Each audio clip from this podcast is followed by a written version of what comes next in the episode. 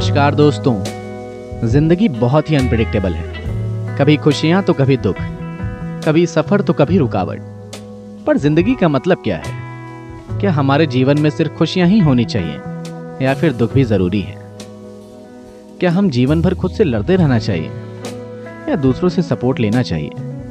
इन सभी सवालों के जवाब बहुत ही गहरे हैं, और इस पॉडकास्ट में हम इन सभी सवालों के जवाब ढूँढने की कोशिश करेंगे। ज़िंदगी हमें ना सिर्फ़ खुशियों और दुखों के अनुभव कराने का मौका देती है, बल्कि हमें एक मंजिल तक पहुँचने का भी मौका देती है।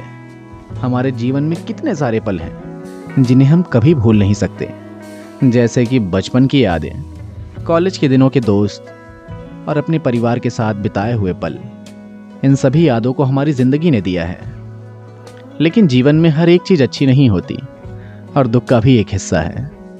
ज़िंदगी का हर एक दिन हमारे लिए कुछ न कुछ नया सिखाता है। हमारे जीवन में आने वाली हर एक मुश्किल हमें कुछ नया सिखाती है।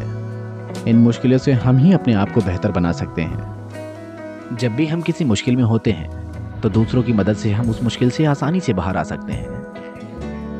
ज़िंदगी में आपको बहुत सी चुनौतियाँ मिलती हैं, जिनसे आपको गुजरना पड़ता है। कभी आप खुद को एक अनजान जगह में पाएँगे तो कभी अपने लिए ही मुसाफिर बन जाएँगे। इसमें बहुत से रंग हैं।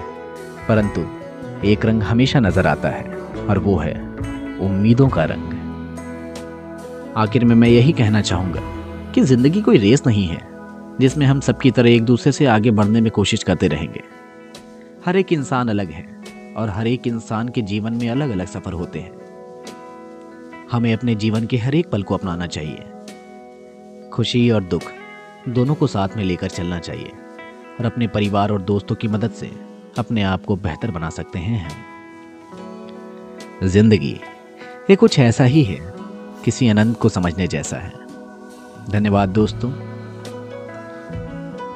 ज़िंदगी के और भी पहलुओं पर बात करने के लिए जुड़े रहिए हमारे साथ।